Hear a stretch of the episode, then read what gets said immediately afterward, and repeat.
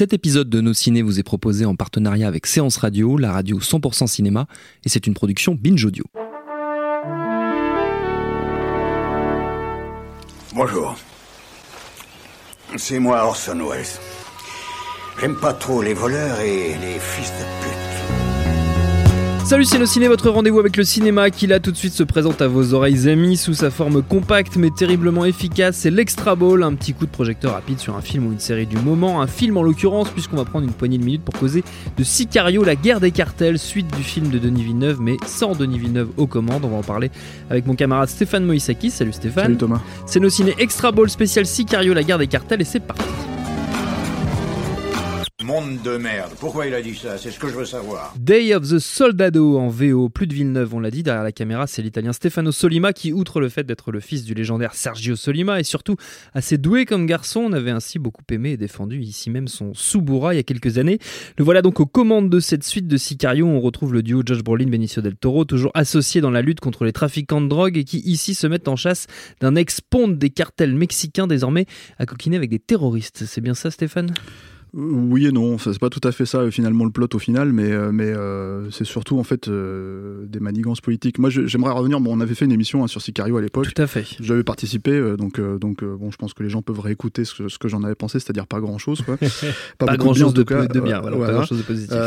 et en fait, le, le, je pense que ce qui était pas, enfin, ce qui est, enfin, si, parce que en gros, on le sait, mais ce qui est, ce qui est, ce qui est encore plus évident quand tu vois ce, cette suite, qui est vraiment excellente, c'est que la grosse erreur de casting du premier Sicario, euh, c'était pas, c'est Villeneuve, c'était mm. même pas vraiment Emily Blunt, ni cette, ce, finalement ce plot en fait d'espèce de, brebis euh, blanche égarée au milieu du, des méchants. Voilà, c'est ça.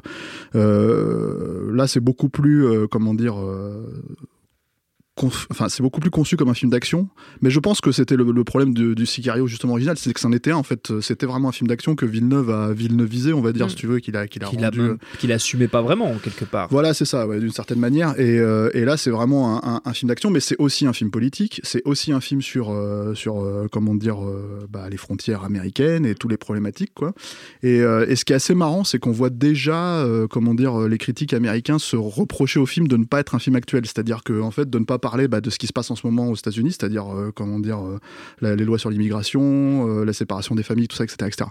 Mais il se trouve en fait que c'est une vision que je trouve assez binaire parce que c'est pas comme si les problématiques d'immigration s'étaient nées avec Trump en fait aux États-Unis. donc pas très récent. voilà, c'est ça. Donc donc c'est un peu étrange en fait de, considérer que c'est Trump le problème alors qu'il ne fait que lui que le, effectivement le, le, rendre plus, plus visible, et, plus visible et, plus problématique et plus grave évidemment. Mais mais voilà. Et je pense que justement, c'est exactement l'inverse. C'est très très bien, je trouve, qu'un film comme, euh, comme Sicario 2 euh, ne joue pas cette, euh, cette carte de l'actualité, mm. mais qu'elle parle du problème, on va dire presque de comme une toile de fond en fait si tu veux mm.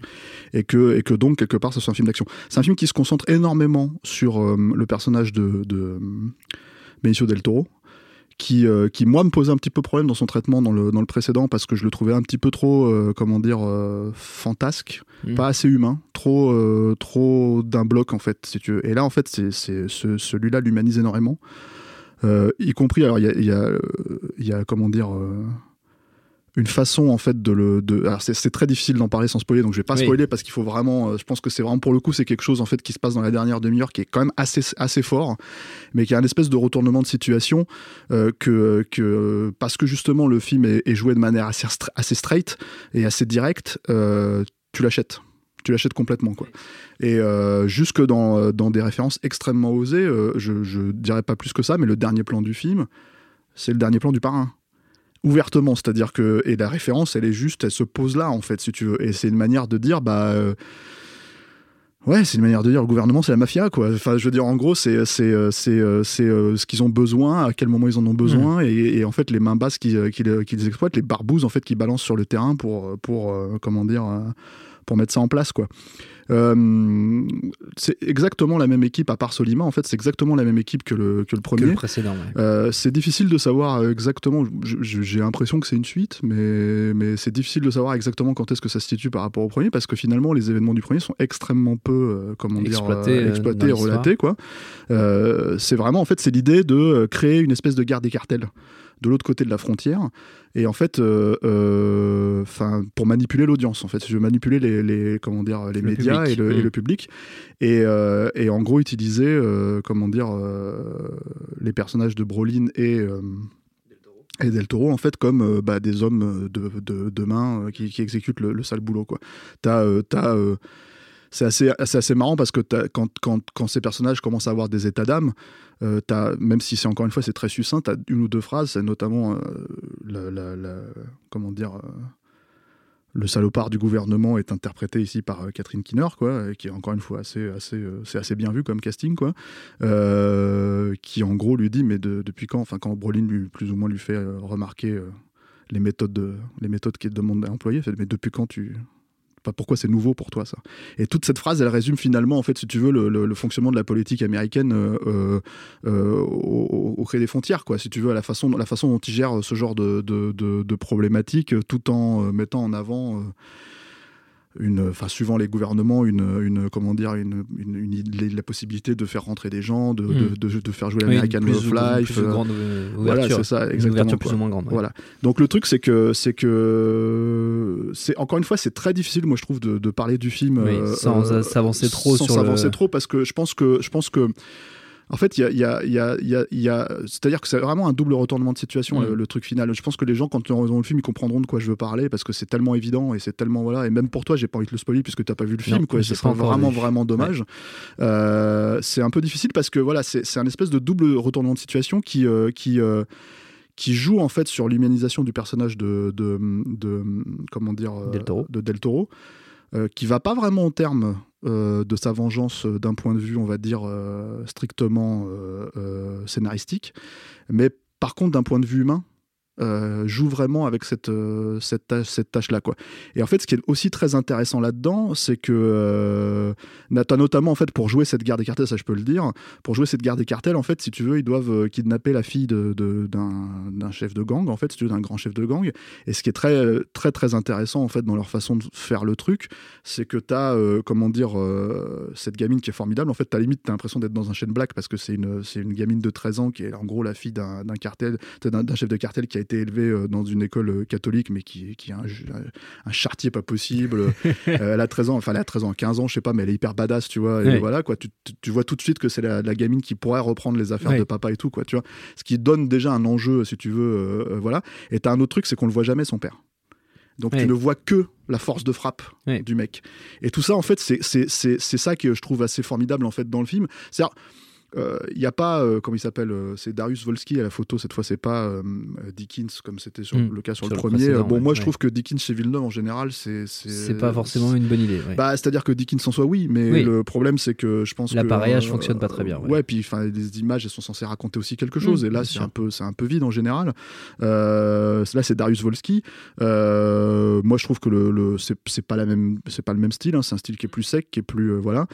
c'est aussi un style, comment dire plus direct et, euh, et qui joue en fait pour le coup au style de Solima. Totalement, mais c'est moins lyrique. C'est-à-dire que alors voilà, si, si, tu connais euh, Akab et bon surtout Subura, c'est beaucoup moins lyrique, c'est beaucoup moins comment dire euh, et puis c'est beaucoup moins monté en comment t'appelles ça en, en strat en fait si tu veux. C'est-à-dire que c'est beaucoup plus euh, en sous-main. C'est le même scénariste hein, que, le, que, le, que le précédent, c'est-à-dire mm. Taylor Sheridan, et c'est vraiment joué euh, sur sur je pense ce qui, ce qui, ce qui fait ressortir en fait ce que Solima fait vraiment ressortir, c'est l'humanité des personnages et, la façon dont, dont, qui pour moi en fait ils n'existaient pas dans le précédent. Et, et tu sais nous bon les, les, critiques de cinéma on, est, on a plein de théories, on a plein de, de comment dire voilà et, tu vois et, et je, je, crois qu'on en parlait vaguement à l'époque de Jurassic World 2, là, quand on a fait l'émission. Euh, moi, j'ai un peu cette théorie que c'est très difficile en fait de, de, faire un grand film après euh, en se basant sur un premier mauvais film, en fait, si tu veux. Mais euh, là, en l'occurrence, Sicario 2, c'est vraiment le contre-exemple qui, qui, confirme, c'est l'exception qui confirme la règle, parce que je pense encore une fois, voilà, que l'erreur de casting, c'était vraiment de, de, de, les affréteries un peu, un peu prétentieuses de Villeneuve, en fait, qui, qui n'avaient pas lieu d'être en fait dans hmm. ce, dans ce, dans ce film-là parce que c'était vraiment une façon d'entreprendre le film de manière complètement, comment dire, déjà désincarnée, mais aussi, comment dire, à contresens presque en fait. C'est-à-dire que toutes les scènes de tension tombaient à plat pour moi, etc., etc. Alors que là, en fait, justement, un mec comme Solima, qui est un mec qui vient de là, en plus, on va pas rappeler qui est son papa, quoi, tu vois. Donc, tu as énormément de scènes westerniennes en fait dans le film qui sont formidables. Et encore une fois, la dernière demi-heure, ça se pose là, quoi. C'est vraiment, c'est vraiment ça. Euh, c'est vraiment à voir pour. Enfin, moi, je sais que cette dernière demi-heure, j'avais des pas des réserves avec le film, mais je me disais, ok, il veut aller où le film exactement? Là, ça raconte quoi exactement? Qu'est-ce qui se passe? Et en fait, quand tu vois là toute la dernière demi-heure, tu dis, ok, c'était ça, c'est ça l'enjeu, très bien. Et euh, je veux pas survendre le truc, hein, je veux pas vous, il euh, y a pas, il y a pas, comment dire, il découvre pas le marteau de Thor, il se passe pas ce genre de truc, hein, mais, mais, mais, mais voilà, il y a, c'est vraiment. Est-ce qu'il y a une scène post-générique Alors non, bah j'espère que non, parce que là, je, je, suis pas resté jusqu'au bout, mais j'espère que non, parce qu'avec le dernier plan du film, oui, si encore une fois fait ça serait vraiment dommage de, de rappeler ça. Chez Marvel, il l'aurait fait, mais, mais non, non. Et, et, et, voilà, donc c'est cette humanité en fait qui fait ressortir complètement. Euh, T'as notamment une très belle scène où, euh, parce qu'ils sont vraiment perdus dans, dans, le no man's land, en fait, si tu veux, de la frontière, et, ils tombent sur un paysan, euh, comment dire, et il leur demande de l'aide, quoi. Enfin, un mec comme Benicio del Toro, la façon dont il est présenté dans le premier film, tu te dis, mais c'est pas un mec qui a besoin d'aide. Non. T'as l'impression que c'est juste le barbouze. Enfin, c'est limite, c'est Steven Seagal hein, dans le premier, quoi. Complètement. Tu vois, voilà. Euh, euh, là, c'est pas du tout ça, tu vois. Et d'un seul coup, je te dis, là, tu te retrouves avec une espèce de scène très, très belle, très, très, comment dire, et qui pour moi vaut tous les beau plan de, Roger Dickens dans le premier quoi finalement parce que parce que c'est ça en fait c'est ça le cœur le cœur du truc c'est je pense c'est le meilleur des deux mondes en fait quand tu te retrouves avec un, comment dire ce qui est un peu dommage en fait c'est que tu regardes aux États-Unis ils le vendent un petit peu comme euh, comme un espèce de Scarface euh, like tu vois avec de la musique euh, du gangsta rap des machins et c'est dommage parce qu'ils essayent d'attirer le beau Faras qui se tape Scarface et l'impasse et tout ça et, et le beau Faras hip hop quoi un peu tu vois et je trouve ça dommage parce que c'est vraiment déjà le film n'est pas comme ça. Le film est vraiment contrôlé c'est-à-dire que c'est pas du tout il y a pas un moment donné où d'un seul coup tu te dis tiens il manque une scène tiens machin c'est vraiment c'est vraiment contrôlé là-dessus. Tu sens que Solima a pu faire ce qu'il voulait dans le cadre euh, de Sicario, hein, évidemment. Euh, c'est euh, la meilleure performance de Josh Brolin aussi cette année parce qu'il était quand même dans deux autres gros films, voilà. Et moi, je le trouve vraiment, vraiment excellent, alors que c'est limite un second rôle là, dans celui-là, voilà. Et quand je dis c'est le meilleur des deux mondes, bah, c'est à la fois un film d'action, en tout cas un film de tension, un film de voilà, et, et qui est très efficace là-dessus. C'est-à-dire qu'effectivement, tu peux le regarder, comment dire, comme comme comme un film comme ça. Euh, et c'est en même temps un film qui, euh, qui en filigrane, en fait, si tu veux, euh, met en exergue les, pratiques du gouvernement. Alors, on n'est pas, pas le personnage d'Emily Blunt. On sait que, on qu'il y a ce genre de choses qui existent, comment dire, aujourd'hui. on est dans un monde un peu opaque, mais, mais c'est bien, je trouve, en fait, justement, qu'un, parce que c'est devenu vraiment, vraiment rare, en fait, que des films mettent ce genre de choses en avant. Euh, sans jamais se poser. Euh, mais bon, j'ai l'impression qu'il faut toujours un, Européen en fait ou un, un, étranger aux États-Unis pour, pour venir parler de ça. Pour réussir à euh, mettre le doigt là-dessus. Voilà, mais mais mais mais c'est vraiment bien en fait que ça puisse exister. Moi, je pense que je pense que la critique va lui taper un peu sur la gueule parce que comment dire j'ai l'impression en fait euh, que les gens lui reprochent justement qu'il y a un manque de prise de position, mais moi je pense que justement l'alternance le, des gouvernements ne change pas vraiment les, méthodes, c'est juste qu'elle les amplifie un plus mm. ou moins bien, tu vois.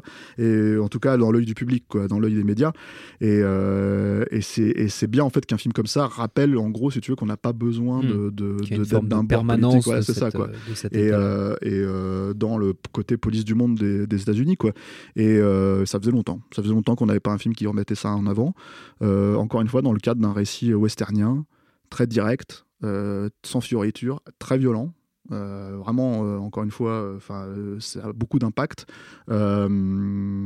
assez subtil, je trouve aussi dans sa façon de présenter les personnages, c'est que ça pourrait vraiment être encore une fois des blocs, des blocs monolithiques. C'est pas du tout le cas.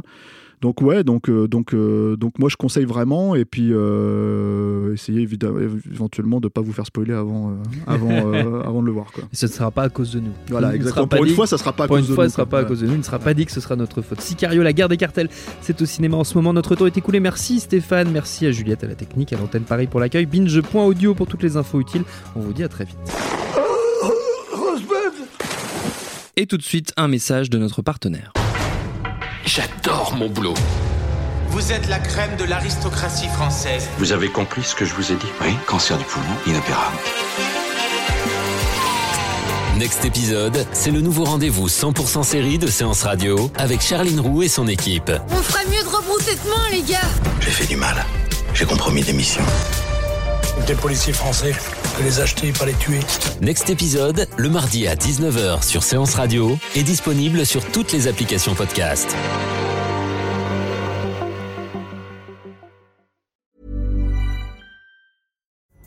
Pulling up to Mickey D's just for drinks?